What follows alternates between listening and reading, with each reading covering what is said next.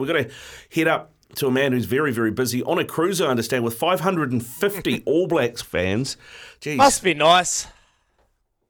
Must be Oh, bro. nice, Victor Vito. Yeah, it's not too bad always, mate. It's um, bro, it's good. It's been just uh, after the weekend game, bro. Just to see the influx of Kiwi fans, just like man, you know, the mood would have been hella different if their result didn't uh, went four points or five points the other way. So, uh, man, it's just so good to everyone here, and uh, looking forward to the semi. Mate, what's the vibe like, uh, Victor? Obviously, France are out, Ireland are out. You know, the Kiwis are, are heading in full force, but is it the opposite effect for in terms of French supporters? Uh, How are they all bloody coping with this early exit? Yeah, it's um pretty pretty bleak to be fair. I mean, you know, luckily they're French and they quickly grab the wines and they say, you know, "say la vie," but I know they're pretty gutted. You know, like one of their um one of the big uh, hashtags of this whole campaign was um "Uni pour un rêve," which is like uh, means united for a dream. As you can hear, they're trying to round up all the rowdy Kiwis into the bus at the moment. uh, Bro, um, but yeah, no, the, the Frenchies are gutted, man. Like I was talking to a couple of their players, and they just finished their Mad Monday, but man, they they don't know what happened. I mean, obviously, you know, you can do the analysis of that all you like, but they were really wanting to to make this a good go of it. But uh, you know, that's that's just the way World Cup rugby goes, as we know. We felt the same sort of uh, thing when we got knocked out in the semi against England after a good game against the Irish, uh, 2019. So you know, um, it's just the way it goes, and I'm just hoping our boys can uh, freaking go all the way.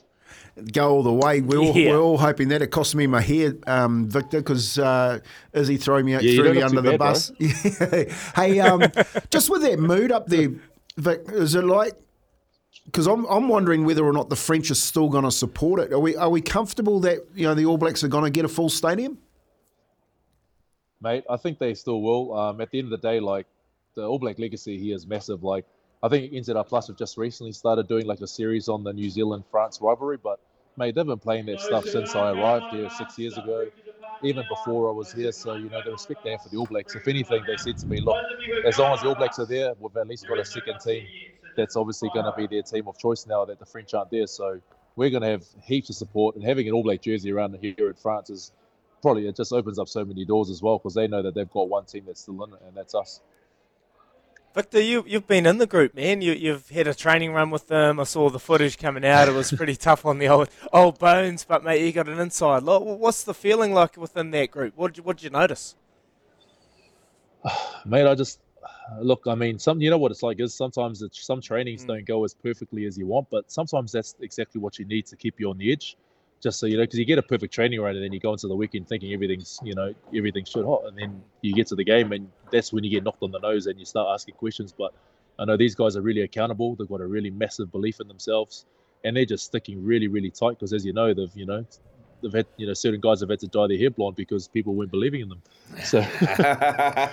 so, but I mean, nah, but you know, but that's all part and parcel of being an All Black. But at the same time, I know that man, they really believe in what they want to do, and um, they've really put their feet back on the ground. And I had lunch today with Ardie and, uh, and Mark, and they're they're like say they're very aware of the threat that the Argies pose, but at the same time, very much uh, believing in what they what they can do and what they're about. Yeah, you, you know that's like Victor, team player, eh? Team player. I, I'm, I'm supporting Rick Dog here with the blonde hair, just, just so that he can keep come coming to work, and uh, we'll be on the All Blacks this weekend against the Argies.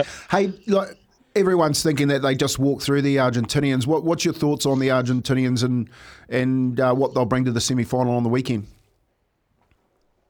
Well, I think at the end of the day, obviously punters, you know, they they're going to look at the, way Wales they played against Wales, and then they're going to look at the way we played against Ireland, two different teams. But if there's anything you know as an All Black, you, that's that Argie team that played them is not going to be the Argie team that plays us. It's going to be the best Argie team we've ever played, and so we need to respect the process and be the best All Blacks team we've ever been. And so that's the that's the challenge when you've got to do back-to-back games um, especially after such a big game against Ireland. And I, I know that if we respect that process, which I know the boys are, there should be there should be a decent uh, decent win. But at the same time, you know, Argie they've got threats all over the place and they've beaten us before. But I know if there's if there's anything we've got, it's a bit of a chip on our shoulder about the fact that they they beat us at home. So.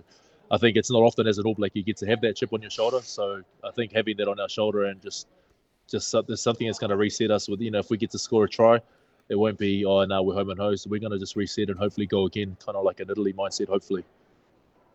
Victor, you've played Argie plenty of times. What sort of threat do they bring to, to the field when when you're placing them? Like emotionally, how do you get up? You know, what what do you have to put through through the week, and what will they bring on Saturday?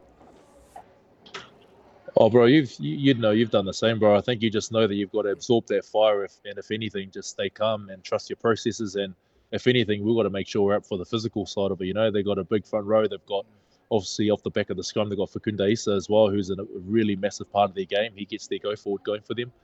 Um, and so, you know, just got to make sure that we're physically up for the battle. And once you can sort of douse that by fronting up and knocking them on, the nose too, like they'll they'll start asking some questions if we're you know we're starting to really sm- like smack them backwards come up with our defensive pressure and then also uh, detonating some of those high balls that I know they're going to try and put on us. Victor, we know that uh, you know uh, you played a played a bit of footy with Jerry Collins, who, who didn't mind the old uh, the blonde tips, mate. Were you ever uh, were you ever you know tempted to go that way yourself? Only in high school, but then I went to a private school and they made me get it out of my head. hey, hey, hey, Victor, when you're when you're um, watching the All Blacks go through the, the first first few games, they make it to the quarterfinals. They play that game against Ireland. What part of their game really surprised you? Um, if anything, I think just mainly for that quarter, I think the way we let Ireland play in front of us and just sort of herded them to the side. Um, I thought that we might try and come up and cut them off. That's kind of what I've experienced with La Rochelle and how to beat like you know the Irish teams, especially when it's Johnny Sexton led and all the rest of it. But the fact that we just trusted our legs and we trusted our systems, I you know I, we let them sort of get around us a little bit, but we, it was always contained, and that probably surprised me because I thought if we let them get that far, it would be pretty it would be pretty hard to contain. But mate, we just tackle after tackle, 36 phases obviously in their last four minutes or whatever it was, and mate, the boys would just suffer. So it didn't surprise me in terms of the heart, but in terms of the strategic uh, way they, they approached it, and it just was able to finish them off. Look, I just I loved it from right from the get go. Victor, just quickly before we let you go, mate, I know you're probably getting told to get off that boat. I can hear the announcer in the background, mate. Um, but yeah, uh, I've got no bus now, but that's all good, bro. That's all right. You're making plenty over there. Just get an Uber. Oh yeah, mate. Just, just talk about um, Ardie Ardie Savea. You had lunch with him today, and obviously Mark Tele'a. Like, what what is it about Ardie that, that you know? You get you know him closer than anyone else.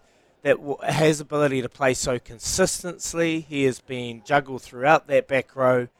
What is it about him, mate? That, that it gives him the tools and the motivation to do what he does week in week out?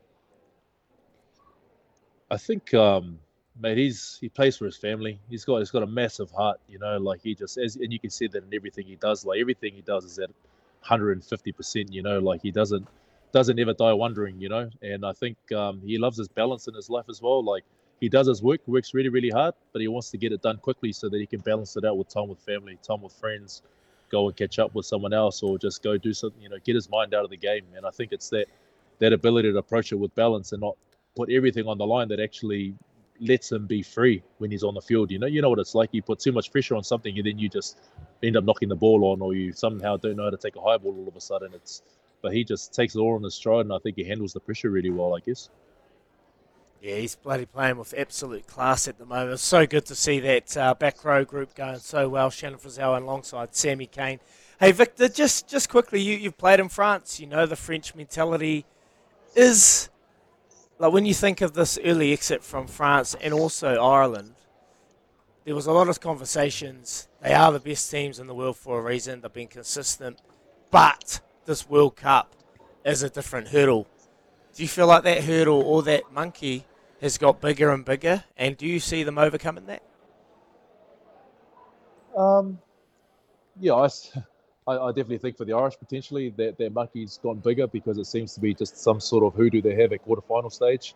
Um, but I think uh, the French, they're you know at the end of the day they know they were beaten and they know that they have a pretty sacred bunch of guys still coming through. You know they've still got under 20s guys that have been winning World Cups coming through as well. So as much yeah. as this one hurts, they're definitely they're definitely going to be realistic about it. I know they've still got Dupont potentially for the next one. A few other younger guys coming through, like they they should be hopefully trying to make another push. And I think this pain that they're feeling, you know, sometimes you got to get there close. And mate, these guys is the first time they've they've felt it, and hope I think that potentially they need to obviously use it in their favour. I don't think they they're seeing it as a monkey necessarily. We've got a whole bunch of French supporters now, if anything. Before we let you go, Victor, who are we going to play in the final if we get past Argentina? Because Joel Stransky has said he will fall over backwards if it's not All Black Springboks. Yeah, mate, I I think it should be South Africa. I mean, the way if they can back up, uh, you know, 85% of the game that they they put out there against the French, I think they just might have too much power and too much experience. You know, you can tell they were pretty thought out in some of their processes. You know, taking a taking a um, uh, ball in the 22 and then calling for a scrum. You know, instead of you know, trying to kick it out, they've obviously thought through their game. They know exactly what their strengths are, and you know, defending world champions like. Uh, you, you're always going to give it to them to, to try and make it into the final against us if we're lucky enough to be there as well. Good stuff, Victor. We'll let you go, mate. Enjoy the rest of your day, and uh, Cheers, we'll, VV. we'll catch up with you again soon, mate. Enjoy Cheers, the brother. weekend. Cheers, Cheers, boys. Cheers, bro.